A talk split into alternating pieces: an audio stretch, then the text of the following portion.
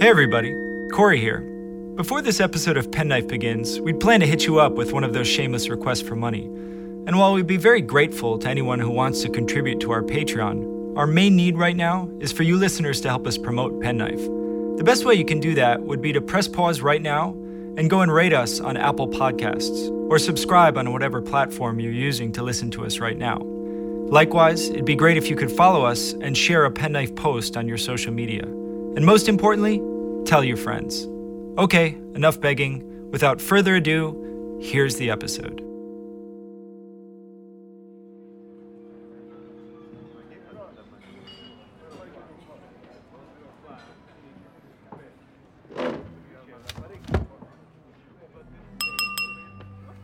Excuse me. May I have everyone's attention, please?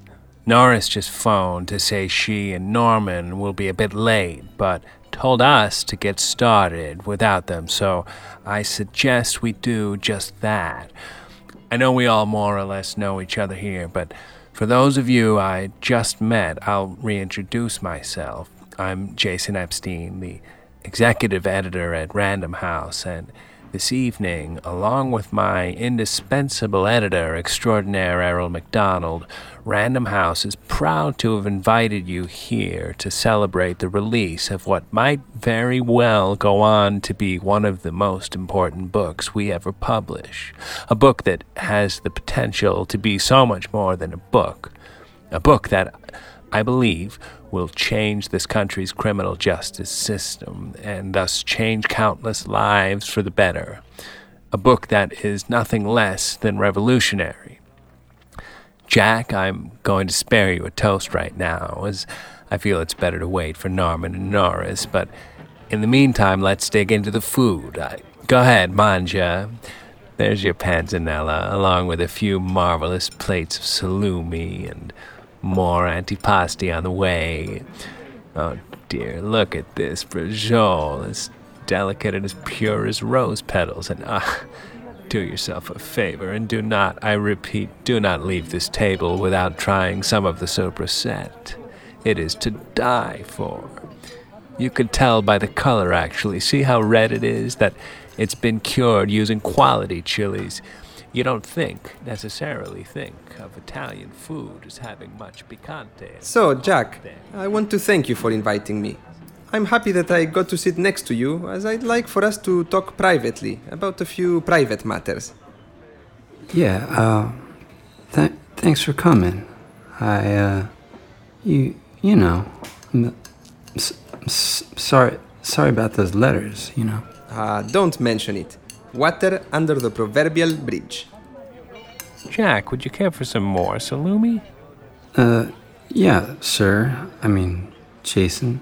Th- thank, thank you. S- some of that, some of that bologna, please, if you, if you don't mind. It's mortadella, and of course I don't mind. Here you are, and bocconcini.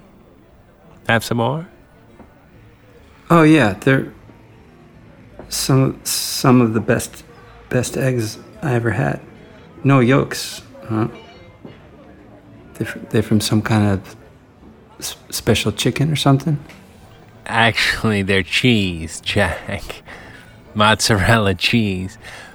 They're called bocconcini because they're small, and you can put an entire one Hello, in your. good people. Very sorry we're late. Norris had some makeup that needed doing, which is an absolute crime if you ask me. Go ahead, any of you. I dare you to tell me you've seen a woman more beautiful than this one. No offense, ladies. And gentlemen, don't be jealous. It's taken me five marriages to get to this point. Hi, everyone. Apologies for our lateness. Like usual, what my husband just said is nonsense. We drove back from Provincetown this morning, and instead of relaxing, having a shower, and then coming to dinner, Norman had to go straight to the library to look at hieroglyphics. Well, aside from the showering bit, which I assure you all I did thoroughly with hot water and fine Marseille soap, she's not entirely wrong. I was not simply looking at hieroglyphics, but reading them as well. A friend of mine who happens to be a world renowned Egyptologist has been tutoring me. The most fascinating thing about them, though, is that they're at once both writing and art, like calligraphy, but better. Think about it. There was a time when there was no distinction at all between fine art and writing. But that's another subject. how are you all? Jack, my good man, how hangs it? Good? Good. What is this we're drinking? Pinot Grigio? It's uh, Trebbiano, Norman. Uh, a very fine and, if I may say so, deservedly pricey white from Abruzzo. That's great, Jason, and I'll take a glass, thank you very much. But I'm afraid it's not going to work with all the salsa de pomodoro I'll soon be lathering myself in. But it's a start. Jers, Kiki, how are you? Well, I hope? Uh, we are fine, Norm. Thank you. And you? Doing just great. Not only did I spend a few hours reading hieroglyphics, but I also checked out a number of books about pharaohs, mummies, and human sacrifice. So if that's not a good day, I don't goddamn know what is.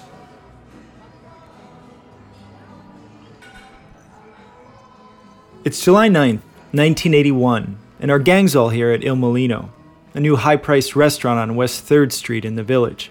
Italian, if you haven't already guessed. They're joined by Jack's editors, Errol McDonald and Jason Epstein from Random House, Robert Silvers from NYRB, plus their dates and a few others. In the Belly of the Beast is about to hit bookstores, and the mood is celebratory. Abbott's sitting in the corner, back to the wall, looking particularly handsome in his pinstripe suit, red tie, and circular T shade glasses. He's quiet as his eyes dart about the restaurant in between jerky swigs of wine and large mouthfuls of garlic bread. A rivulet of sweat is emerging from his brow, and the poor guy is clearly uncomfortable. But that's all right, because tonight is his night. Jack Henry Abbott is about to be all sorts of famous.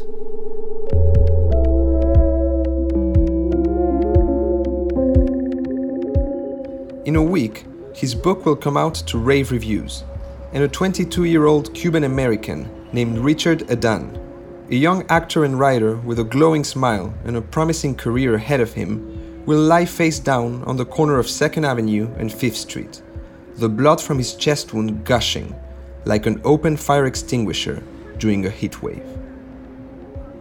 While Adan's body grows cold on the sidewalk, his murderer scrambles to plan his escape.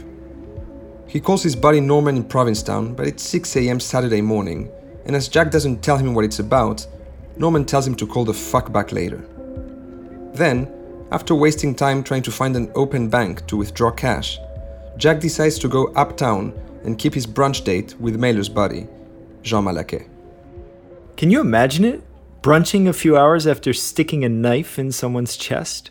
Well, I don't think I'd be very hungry myself. But you never know. You can never underestimate people's appetite.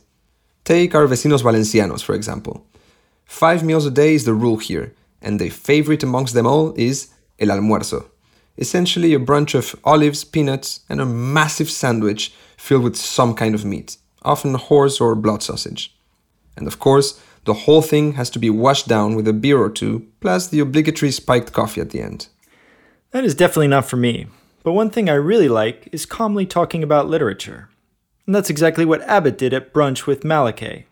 There was an APB out on his ass, and he sat there eating eggs and talking about T.S. Eliot. In episode 2 of this podcast, you heard about what happened after he finished his eggs.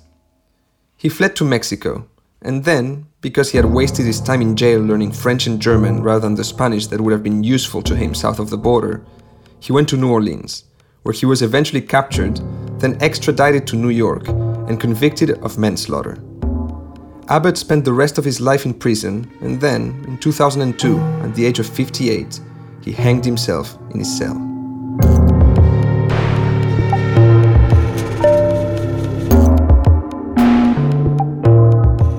My name is Corey Eastwood, and I'm a failing writer, bookseller, and staunch opponent of both New York City brunch culture and Valencian Almuerzo. And I'm Santiago Lemoine, a failing writer, bookseller, and big enthusiast of both bottomless mimosas and nice arm long bocadillos filled with scrambled eggs and morcilla, eaten at whatever time of day that might suit you, particularly between breakfast and lunch. But this episode is not about brunch, it's about dinner.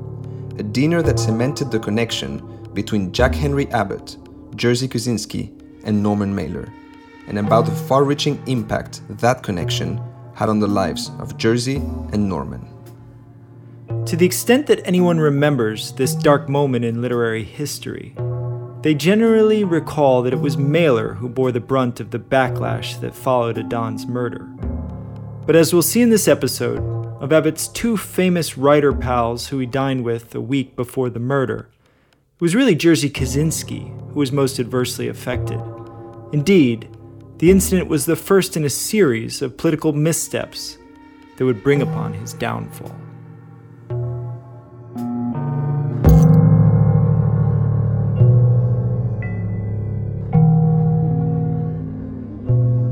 The story begins in 73, when under Kosinski's leadership, the PEN America Writers Organization began a program for prisoners that facilitated letter exchanges and helped them get books.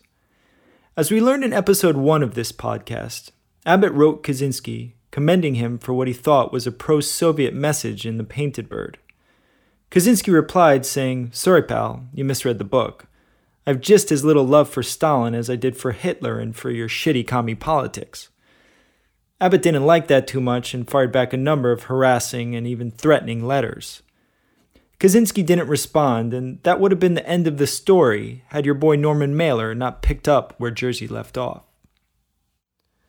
As you heard in episode 1, Abbott wrote Mailer a series of captivating letters, which, along with extolling his heroes Mao and Stalin, were also filled with details about prison life.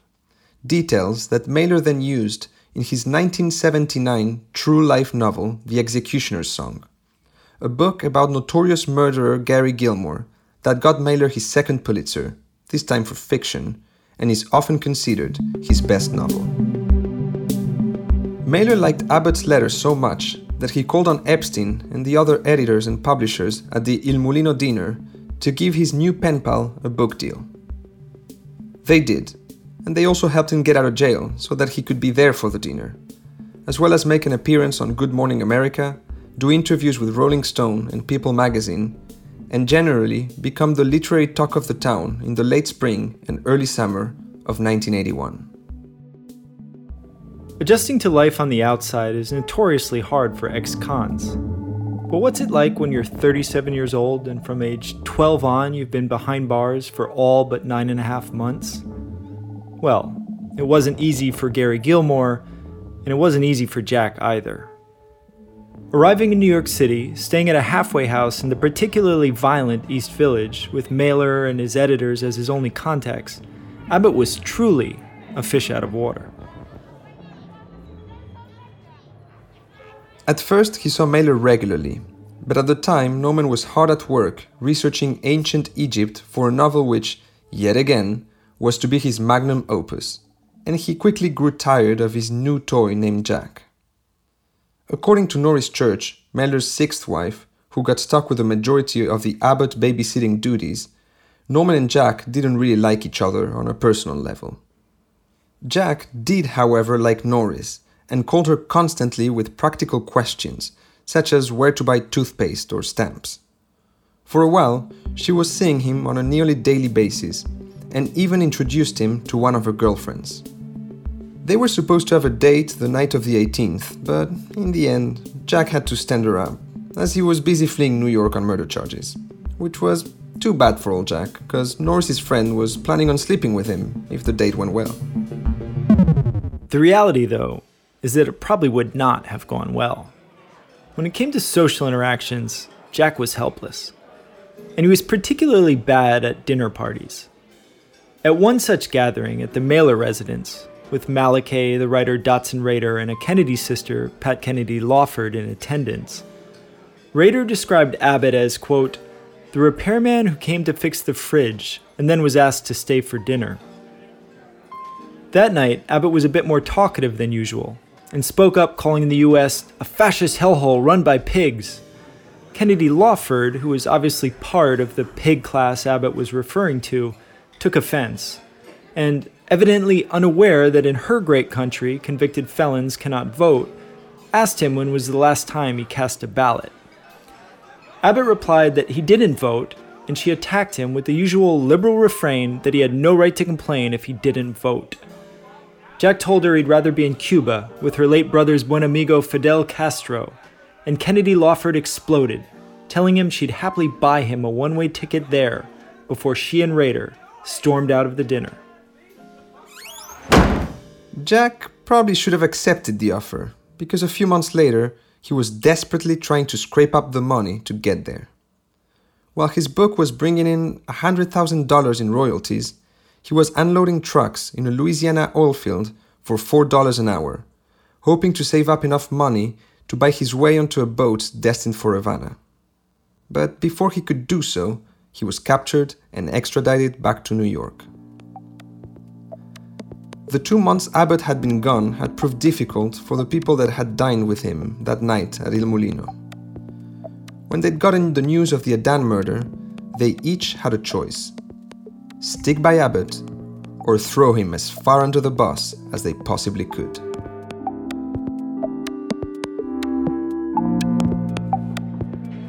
Well, it's just what I expected it to be. It reinforced my belief that A. Spielberg is an incredibly clever fellow and anything he touches turns to gold.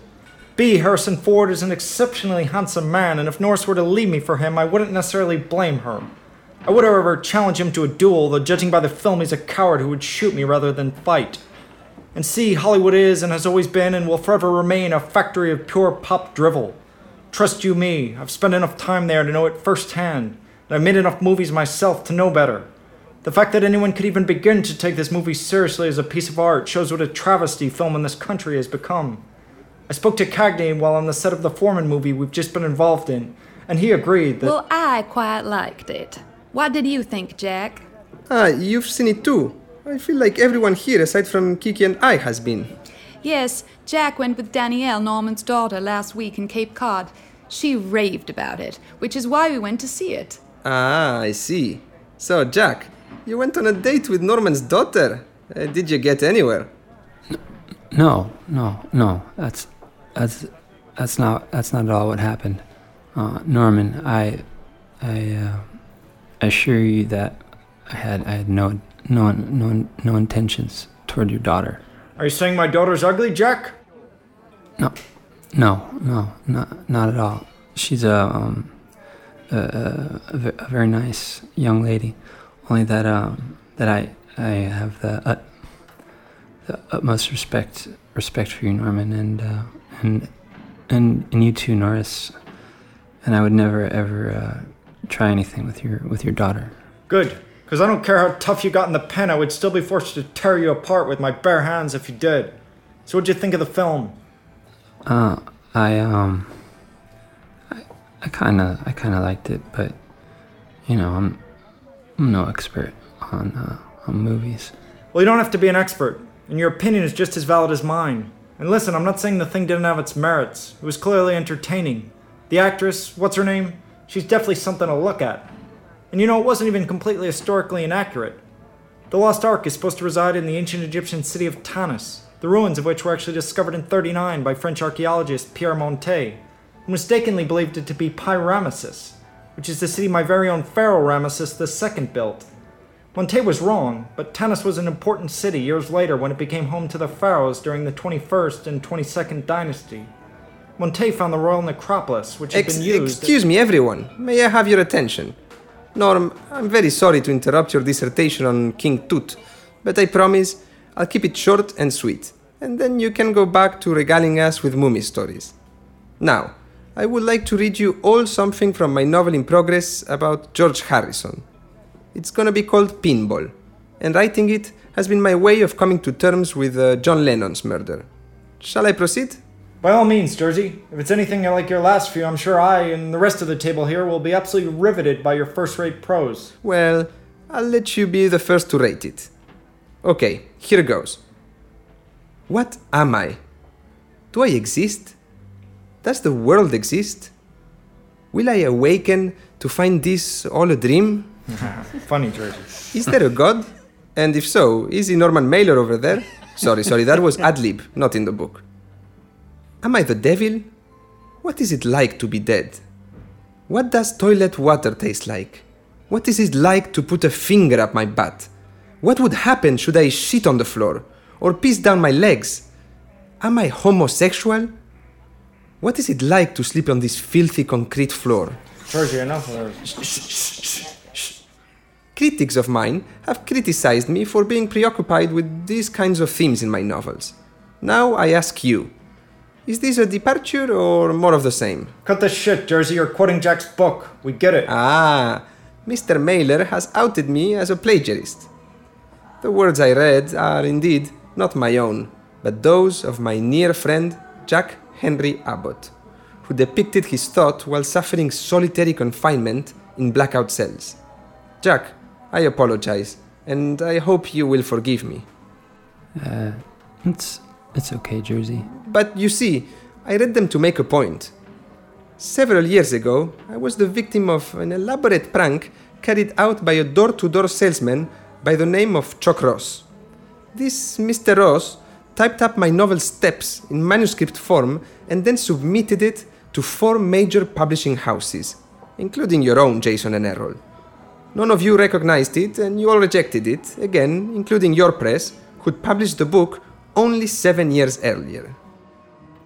Mr. Ross did it again only a couple of years ago, this time sending it to something like 15 publishers and 25 literary agents. Nobody recognized it. Everybody rejected it. Steps, a novel that many consider my finest. I'm sorry, I'm not sure I'm following the point of this. The point, Norris, is that Chuck Ross said my book was only published because of my name.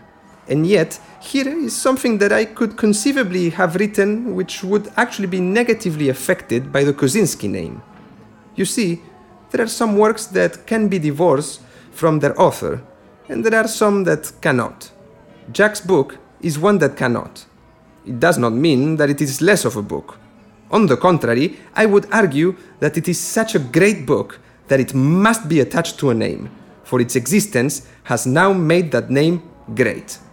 Jack Henry Abbott, a name never to be forgotten. Uh, thank you, thank you, Jerzy.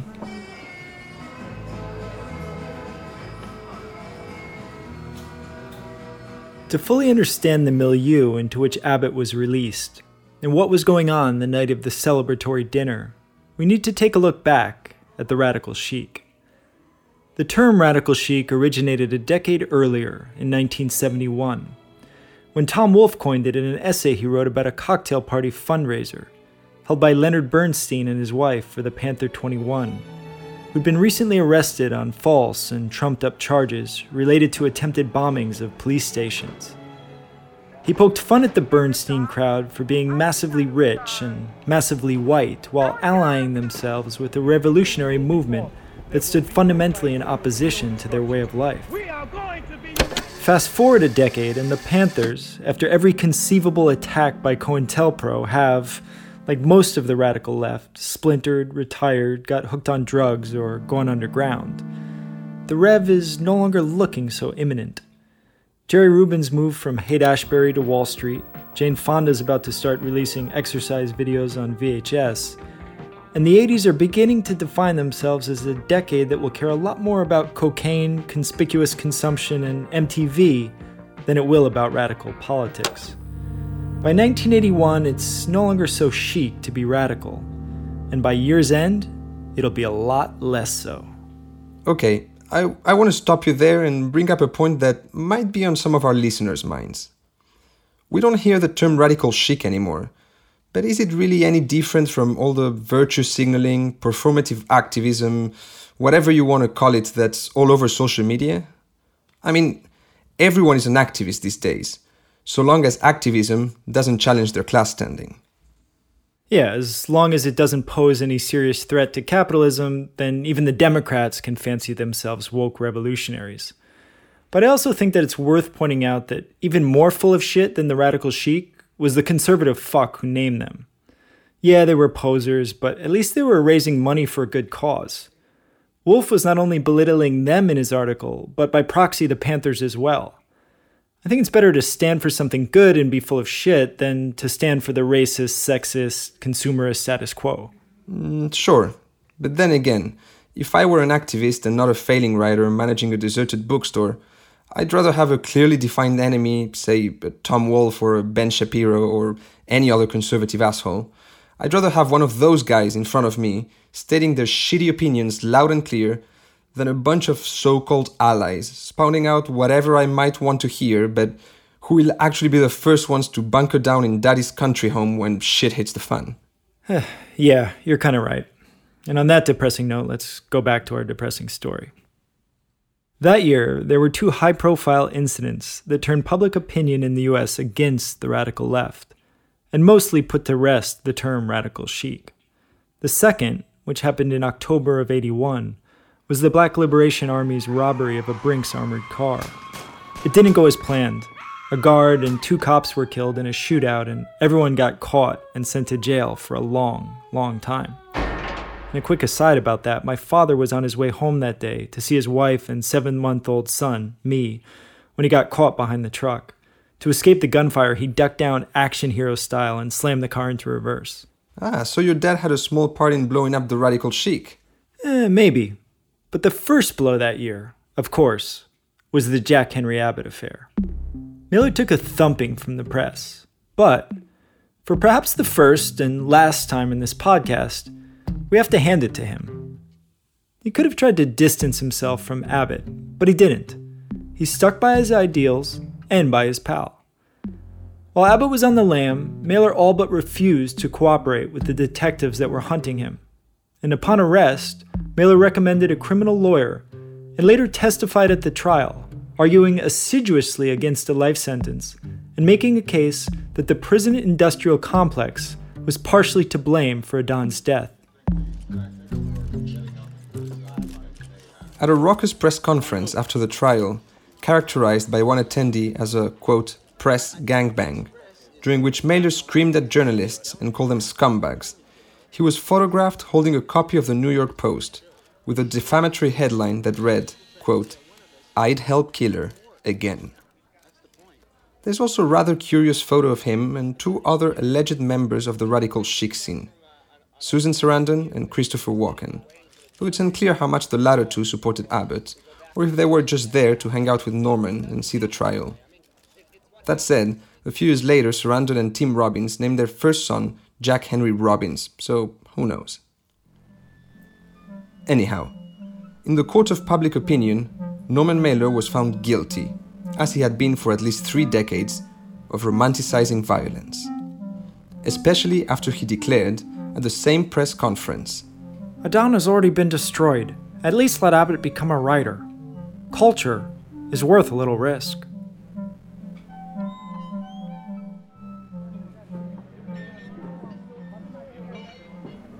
Do not tell me that you know the truth of life and society, the industrial American society, that is, because at the age of 12 it had turned you into a criminal. Hundreds of thousands of young Poles, Russians, Jews, Ukrainians, Germans, Greeks, and others, they all survived World War II when they were 12. And in 1945, I was one of them. The war was Western society at its most barbarous. It was a hell of hells a terror of terrors, a gas chamber of life's emotions. And when the war ended and we were, like you once were, all 12 years old, none of us became criminals. Georgie, how's this salad? You sure you don't want some ossobuco? No, no, thank you, Norman. But if you'll excuse me, I'm talking to Jack. More for me then. Carry on. Enjoy your lettuce. So, Jack, now that you're a free man, do you intend to continue to apply your philosophy of pragmatic violence of your so called school of gladiators that you wrote about? Uh, yeah, yeah. I mean, depends on the on the circumstances. Listen, Jack. As a child of World War II, I too came from a gladiator school. But listen to me. I have some very important advice for you. In our world, if one is accosted by a violent man, one must move aside. To confront such a man with violence is to subscribe to his code. And I love life too much to risk it on somebody else's terms. Well, I would, um, I would never uh, let any let anyone let anyone push me around. Well, then you might die in the hands of another gladiator. I have been out in this city, and in Chicago, and in Los Angeles, and in Denver, and in New Orleans, in big towns and in small towns, I've been to the gambling resorts, to the whorehouses, as well as in universities and churches. It happens to be a very violent country, so when they hit you and you don't move away, they will hit you again. Well, uh, I'm, I'm not gonna m- move, move away, Jerzy. Well, if you won't take that advice, at least take this one. I think you should move away. Move boroughs. Go to Staten Island. The sea, it will be good for you.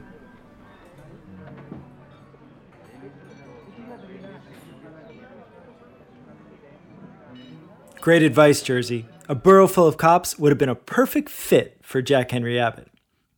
Anyhow, the scene you just heard, just like the previous scenes from the dinner, was fiction. There's a big difference, though, between the first two and this last one. The first two are our fiction, based on what we know about the dinner and the people involved. The third was Jerzy's. It's an almost word for word reconstruction of what he claimed to have said to Abbott that night. But aside from maybe the bit about suggesting that Jack moved to the rugged lands of Shaolin, I don't buy it for a second. See, after Adan's murder, Jerzy took the exact opposite approach of Mailer. He apologized for his short lived participation in what he called The criminal chic. and claimed that he spent most of the dinner at Il Mulino trying to talk Abbott away from the path of violence.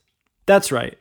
While no one else seemed too concerned about Abbott's reintegration efforts, the moral pillar, the role model, the great voice of reason and moderation, Jerzy Józef Lewinkopf Kosinski, intuited that Abbott's violent side would soon again rear its ugly head. And to save him from himself, Jerzy took him aside and tried to talk him out of it. After the fact, Jerzy was the self chastising good guy. If only I could have made a more convincing argument for Jack to embrace peace, I might have saved Adan's life. In a 1982 interview with Penthouse magazine, he went on to say that We all assumed that a violent man coming from a violent environment would become peaceful, simply because he happened to be an intellectual. Abbott might have also assumed that simply because he was a writer, he could now deal with his own emotional terror. it's worth noting here that Kosinski, who claimed to have told Abbott that he'd been raised in a similar gladiator school, the Holocaust, never once visited a therapist or undertook any clear self help measures to deal with his traumatic childhood. Did Jerzy think that because he was a famous writer, he could deal with his own emotional terror? Or, because most of his story was made up, did he believe that that emotional terror, that trauma, wasn't really there? Kosinski continued. Both Mailer and I believe in the purgatory power of art. We pretended he had always been a writer. It was a fraud. It was like the 60s, when we embraced the Black Panthers in that moment of radical chic without understanding their experience. I blame myself again for becoming part of radical chic. I went to that dinner to welcome a writer, to celebrate his intellectual birth, but I should have been welcoming a just freed prisoner, a man from another planet. Upon arrival in the US, Jerzy had tried to steer clear of politics. But after Adan's murder, he not only criticized himself for mistakenly supporting Abbott, but openly criticized those on the left who continued to defend him. Later that year, he publicly opposed a Toni Morrison led push to form a national writers' union, the politics of which were very much leftist and anti Reagan. The following year, he was part of the launch of a think tank called the Committee for the Free World, which, as you could probably guess, was neoconservative and anti communist. Its membership included Saul Bellow, Bruno Bettelheim, Tom Stoppard, and a fellow named Donald Rumsfeld. By that time, he'd also thrown in his lot with the Reaganite New York Times and removed any suggestion that he might be a supporter of the left. Now, Jerzy Kosinski was clearly their adversary. The internet says it was Thomas Mann who said everything is politics. Though I bet somebody else said something similar a hell of a lot earlier. Because, duh, Jerzy, everything is politics. We've all known that for a long time. Kosinski's fatal flaw was thinking he could ride the conservative wave that was sweeping the US and not face any backlash for it. Had Jerzy not flip flopped on Abbott, acting more like a politician than an intellectual of principle, one wonders if he might never have gotten caught, or if at least he could have kept the charade going for much longer. But his dalliances with the neocons were enough to set some powerful people against him. One of them was Elizabeth Pochoda, the literary editor at The Nation, who began to dig into some of the inconsistencies in his writing and the rumors that had circled around the literary world for years that Jerzy didn't write his own books. This was the beginning of the end for Jerzy Kosinski, and we'll hear all about it next week in the final episode of Season 1 of Penknife.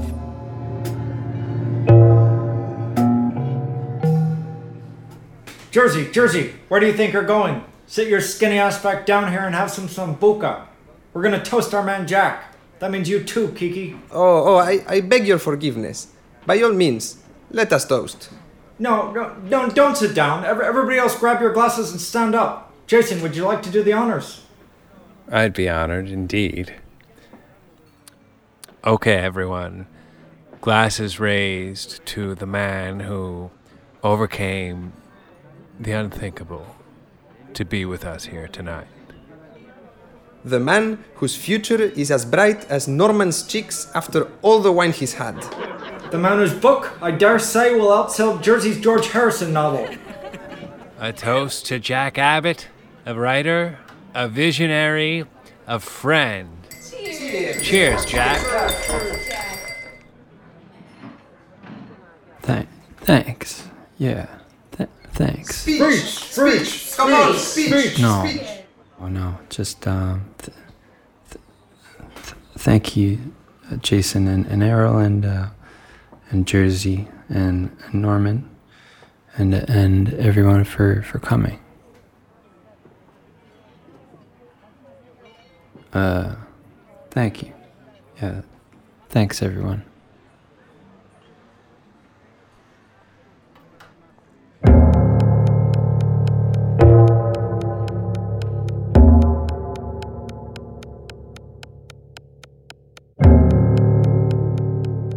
Penknife is created, written, and produced by Corey Eastwood and Santiago Lemoine. Ramona Stout is our editor and narrator. The logo and all things visual have been made by Nelly Cuellar Torres. The sound design, the music, and all things audio are the work of Diego Sanchez of La Pianola Studio in Buenos Aires. Our website, penknifepodcast.com, was built by Flor Lopez. And a very special thanks to Mr. Rick Urbanelli for letting us turn his spare bedroom into a recording studio. We also want to thank Trevor Kluckman, Geordie Wheeler, and Camilla Williamson for lending their voices to the scenes from an Italian restaurant. Season 1 of Penknife took us two years to make. We're eager to get started on season 2, and trust me, we've got some really good stories about writers behaving badly, but to do so, we need your help. If you're enjoying what you're hearing and want season 2 to become a reality, please consider heading over to patreon.com slash penknife to support us. A cup of coffee or two a month would go a long way. Please don't forget to subscribe, rate, and review Penknife on whatever app or platform you're using.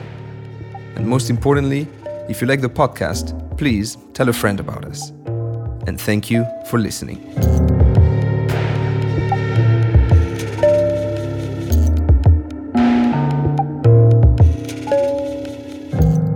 Oh dear, look at this bresaola, as delicate and pure as rose petals. And ah, do yourselves a favor, okay? Do not, I repeat, do not leave the table without trying some of the soppressata.